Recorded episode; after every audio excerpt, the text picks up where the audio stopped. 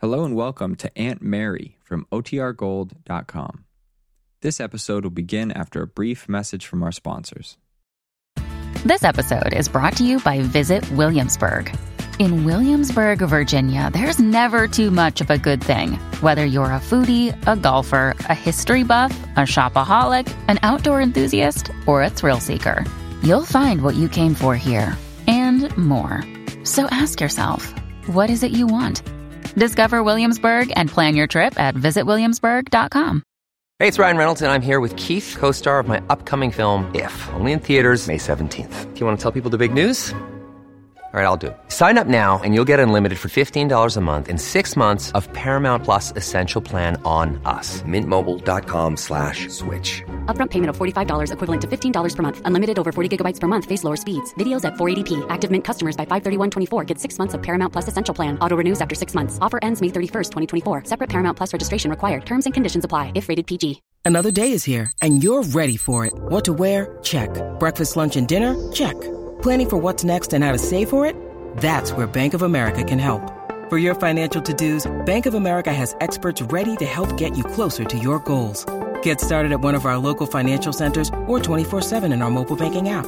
Find a location near you at bankofamerica.com slash talk to us. What would you like the power to do?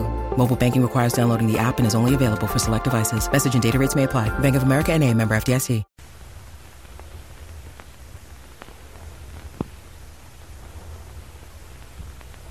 Now for our story. Jessie Calvert and her lover had planned carefully for months. Jessie was named as Ben's full heir, stood to inherit his entire fortune. But Ben's wife and her lover were impatient. They resented the delay, the time which must elapse before Ben's death and Jessie's inheritance. They wanted to hasten things, and together they had hit upon a means of doing so. Well, today, Randy Lane had gone to Ben's office. Jessie had observed the young man as he strode up the steps with a look of angry determination on his face. She was sure his visit to her husband concerned a false story Ben had told Henry Bergman as a result of her own prompting. It was a story which slandered Randy's father, and Jessie was positive that Aunt Mary's son had decided to have a showdown. Ben's doctor had warned against Ben's becoming excited, had told Jessie overstimulation might be fatal. So now, this afternoon, Jessie is waiting, half in anticipation, half in fear, for the results of the argument she believes she has precipitated when the door chime rings.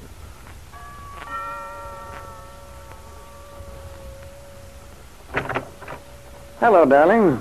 Brett, you shouldn't have come here. Well, why not? You ought to know why. Yeah, close the door, Jessie. No point standing here and arguing about it. You're insane. Well, shall we um, go into the living room and argue the point? Very well.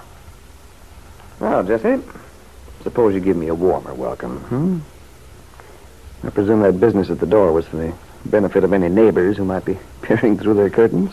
Don't be absurd, Brett. Well, then, what was the idea of giving me the cool greeting when I arrived? You ought to know how foolish it is, how dangerous. You oughtn't to be here, Brett.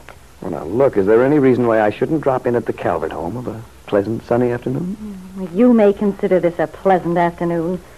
I've never felt more awful, more miserable in my life. Oh, nonsense. You're letting your imagination run away with you. Am I? Suppose something happens, Brett. Suppose they call and you're here. What would... I thought you'd be glad to have some company, Jessie. While we're waiting. Besides, who'll know I'm here unless you tell them? I noticed Lucy didn't answer the door. That doesn't mean she won't find out. She must have been out in the garden. Well, all the better if she's around. She's accustomed to my making an occasional social call. Yeah, I wish you'd stop behaving like a conspirator in a mystery picture, Jessie. I do feel as if everything that's happening is unreal. Well, it isn't, my dear. We're up against the real thing. Don't kid yourself. you needn't tell me. I know this isn't a joke. I only wish it were. Jessie, the next time I become involved in a chancy scheme like ours, I'll certainly choose a more stable partner. What's the matter, Brett? Do you feel that I've failed you? Are you registering a complaint? Now, don't get huffy. I simply mean you're an exceptionally sensitive woman. You're so prone to becoming depressed or agitated. And just when things are particularly tense. Maybe you'd prefer a woman who goes off and falls sound asleep until things blow over.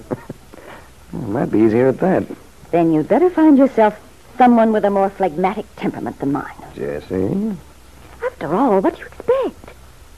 Do you think I can sit around here calmly when... when I, I don't know what in the world's happening down at Ben's office?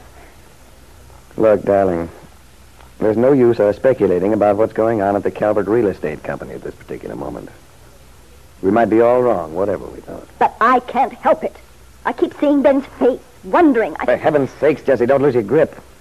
Don't become hysterical. Oh, it's easy enough for you to be calm. I suppose this sort of thing is always easier for a man. Nonsense, my dear. A man's cursed with the same unfortunate moral sense a woman is. Simply that he's better able to keep it under control. Oh, more power to you. Besides, a man doesn't delight in dramatizing every little thing. Surely you don't consider what's happening today just another casual little circumstance of everyday living. Well, perhaps not, but A man's life is at stake. He may be dying, and and you sit here and tell me to be calm. I keep thinking of how he looks, how ghastly Ben's color is when he has an attack. I keep imagining how he'll reach for the medicine, and then he stop it, Jessie. Good Lord, stop it. Hmm. Maybe you're not so callous as you pretend, Brett. Perhaps I'm not. I think I'm glad to know it. You. You've been frightening with this coldness, this calm of yours. Look, Jessie. I'm susceptible to all the usual human weaknesses. The Difference is that when I choose a path, make up my mind, I stick to it. I see you do. Understand, I don't pretend to be suffering from some belated feeling of virtue. Heaven forbid. Exactly. I'd be a frightful hypocrite if I pretended to be burdened with moral scruples. Apparently, you consider it a weakness to have any sort of conscience. Jessie, this seems an odd time for us to be delving into each other's souls. Yes, Brett, I suppose it is. It's odd, but I feel detached from ordinary things today. The way a man must feel who's on his way to be. to be shot. Oh, for heaven's hu- sakes, Jessie. You're in a very unpleasant frame of mind. I think I might have done better to stay at home. Instead of which, I come all the way over here with the idea of offering you some kind of reassurance. I'm afraid I'll need more than reassurance before this is over with. Jessie, for the love of heaven, this, this funereal attitude of yours. Oh, I'm sorry, darling. Seem to be a bit edgy myself. Yeah, I can see you are. Nerves. See, darling, I have them too. Just nerves, Brett? Yes, Jessie. Just nerves. I was beginning to wonder. Perhaps I was beginning to hope. Look, my dear, you'll have to make up your mind where you stand. You can't expect me to carry the whole burden for you. I wasn't aware that you had been. I've had to bolster you up every inch of the way. Personally, I know just where I stand. I haven't the least doubt. The way you've been talking, I almost suspected you had. Not at all. I must say you aren't much help. This is not the moment for reevaluating, Jessie. This is the time for remembering what one's objectives are, what, what one's after. Yes. Yes, of course. Lord knows we've got over it plenty of times. We know where we stand again. Oh, yes. And now we're just on the verge of succeeding. Lucky us. I've had a very bitter time these last years, Jessie. I was never destined to be either poor or honest. No, I realize that. If you hadn't, if you and I hadn't decided on this present scheme, well, I wouldn't have accepted the status quo indefinitely, that's certain. Remember that. Are you trying to tell me I just happened to... Oh, Brett, Answer it, Jessie. I'm afraid. Answer him. Yes? Hello? Oh, y- yeah, yes, this is Mrs. Calvert. What? What do you mean, he... Oh. Then he... Oh. Yes. Yes, of course.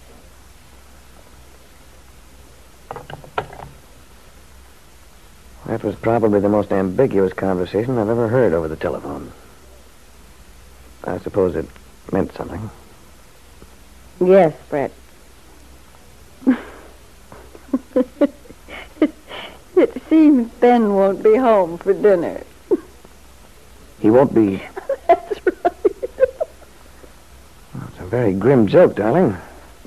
And you accused me of being callous. Brett looked at Jessie in amazement. Ben won't be home for dinner. That was a gruesome way of telling him what had happened. For expecting with such certainty that something was going to happen to Ben, it never occurred to Brett but what it had.